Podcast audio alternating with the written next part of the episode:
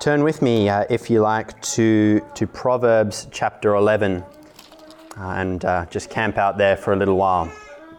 Uh, as, you, as you may be aware, um, the, the subject of the, um, the message this evening uh, is with regards to, to man's pride. Uh, and at the, at the outset, and I suppose this could almost function as like the, uh, the first point and the introduction at the same time, uh, label it how you will. Uh, but at the outset, I want to take care of a, uh, a potential misunderstanding with regards to pride.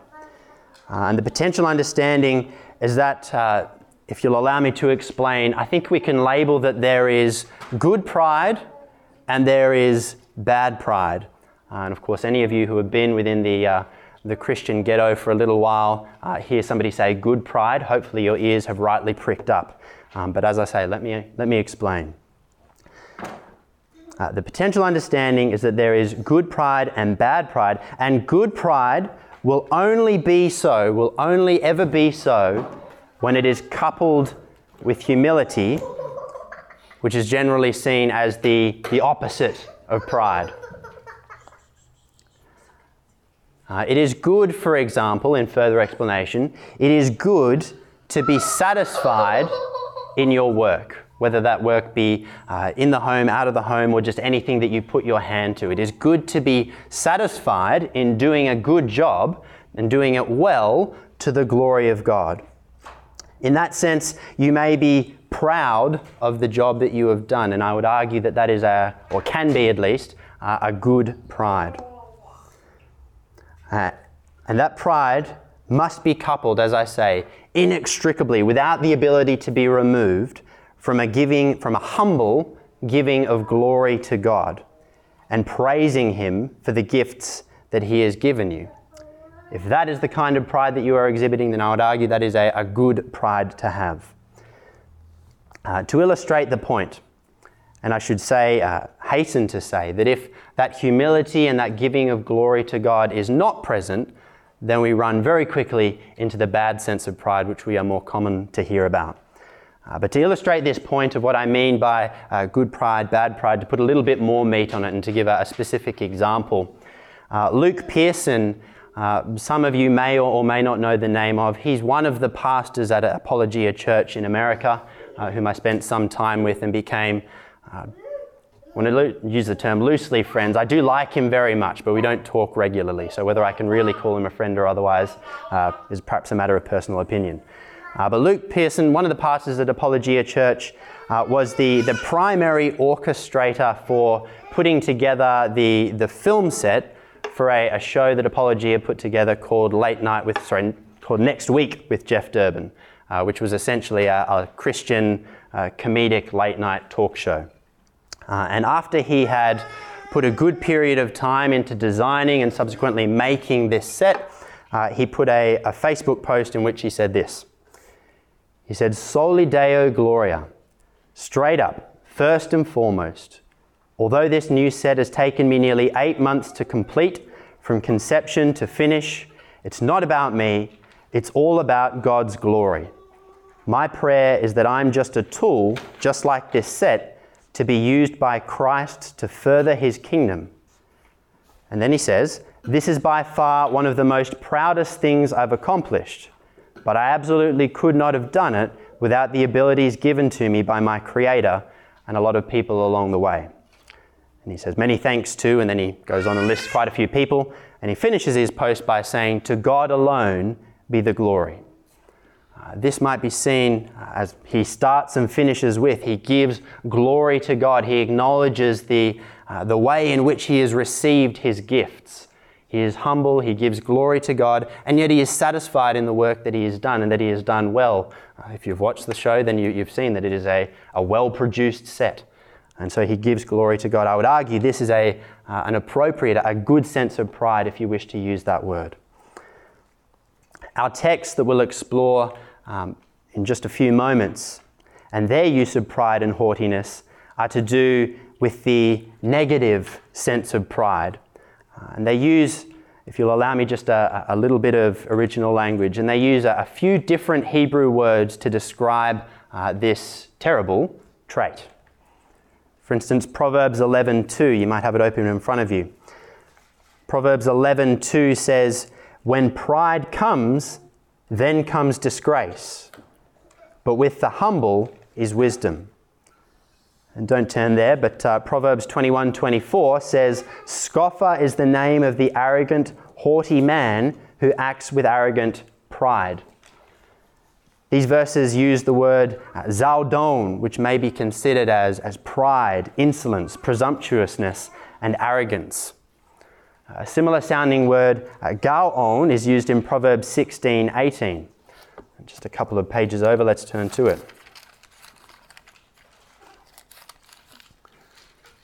Proverbs 16 18 says, Pride goes before destruction, and a haughty spirit before a fall. And the Hebrew word used there uh, is translated as, can be translated as pride, excellency, majesty, pomp, swelling, arrogance, excellent, and proud. You see a, a mixture of what we might consider both uh, positive words and negative words. And hence it is used in the scripture both positively and negatively. Uh, negatively, as in the verse that we just read from Proverbs.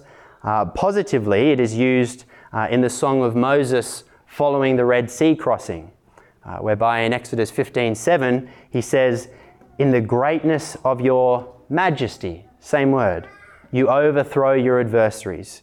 You send out your fury; it consumes them like stubble." And similarly, just one last point, uh, the word translated as haughty in Proverbs 18:12, which says, "Before destruction, a man's heart is haughty, but humility comes before honor." uh, can be used uh, both positively and negatively depending on the context. Uh, so, uh, with that as uh, perhaps introduction, perhaps as first point, deem it how you will. one further point I have to make, and that is very simply, I don't think you need any particular theological degree to, to understand this verse and the concept very well. the one point is pride comes before the fall, humility comes before honor.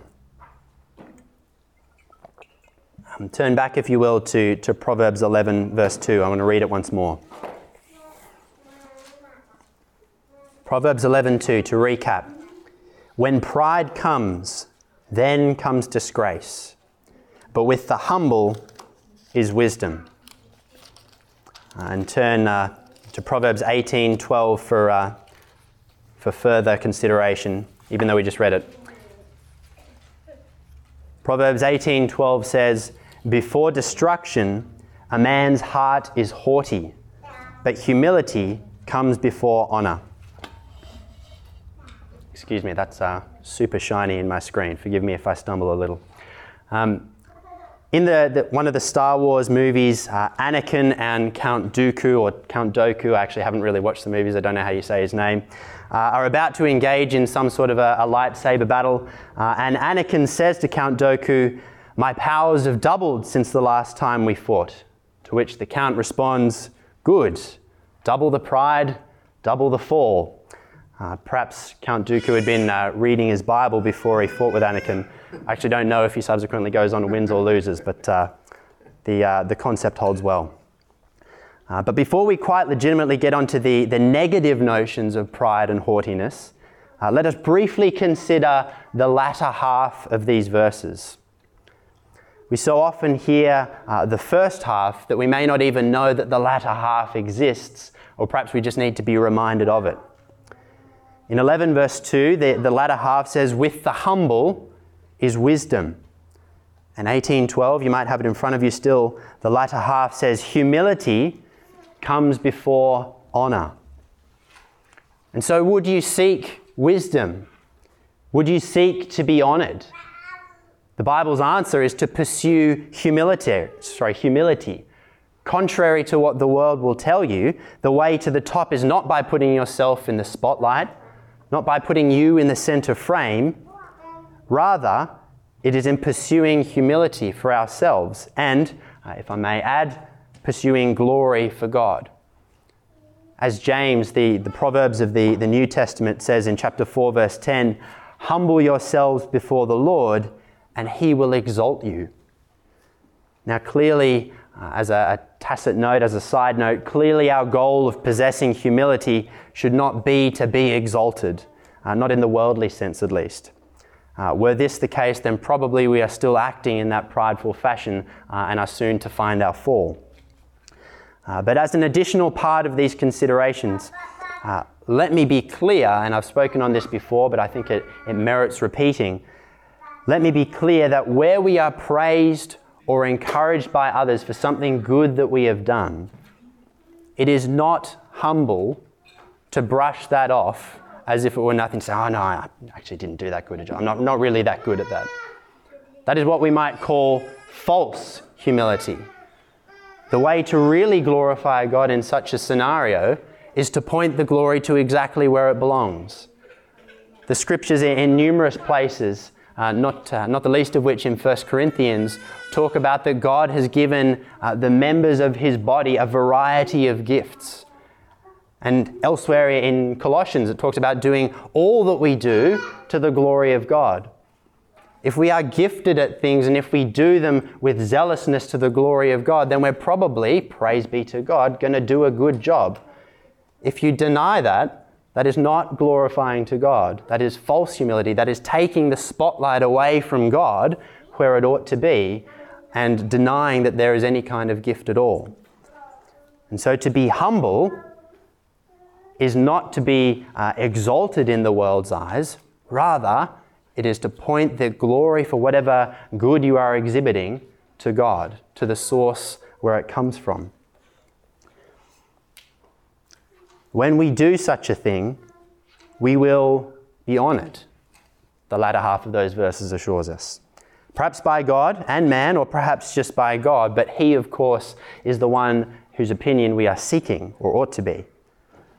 And so, to put it in a, one point, uh, sorry, one sentence point, the humble have wisdom, the humble will be honored. However, to return uh, to the negative side, which of course is also appropriate to address, pride comes before disgrace and haughtiness before destruction. And to the one uh, who would think that he can cheat God and who will escape such a fate in the Lord's providence, uh, let him read Proverbs 16, verse 5. Everyone who is arrogant in heart is an abomination to Yahweh. Be assured he will not go unpunished. Or hear the words of Isaiah written to the king of Babylon, though arguably to Satan who energized him, in Isaiah 14, uh, where it is written, You said in your heart, I will ascend to heaven. Above the stars of God, I will set my throne on high. I will sit on the mount of assembly in the far reaches of the north. I will ascend above the heights of the clouds. I will make myself like the Most High. But you are brought down to Sheol, to the far reaches of the pit. The king's or, or Satan's pride comes before disgrace and destruction. In his pursuit of glory, of having his name uh, in the neons, as it were, in his pursuit of glory, he is brought down to the far reaches of the pit, so Isaiah recounts for us. Peter, too, to give another example, and as Pastor Tom preached on recently, uh, suffered his own disgrace not at all long after a moment of pride. In John 13, towards the end, Peter says, I will lay down my life for you. To which Jesus answered, Will you lay down your life for me? Truly, truly, I say to you, the rooster will not crow till you have denied me three times. And the very same goes on to happen not all that much later. Peter has this moment of pride, which is shortly followed by his moment of disgrace, destruction, a downfall, however you might like to term it. And even aside from uh, what we might term uh, special and miraculous intervention of God uh, to cause such a destruction, we can see how pride can lead to such a fate. Just as one example, if you are prideful or haughty what are the chances that you are going to learn from someone else, much less to be appropriately rebuked by them? Proverbs 12:1 says, "Whoever loves discipline loves knowledge, but he who hates reproof is stupid." But if you are prideful, you will not be corrected. You will not learn from another because you already know it all, at least in your own assumption.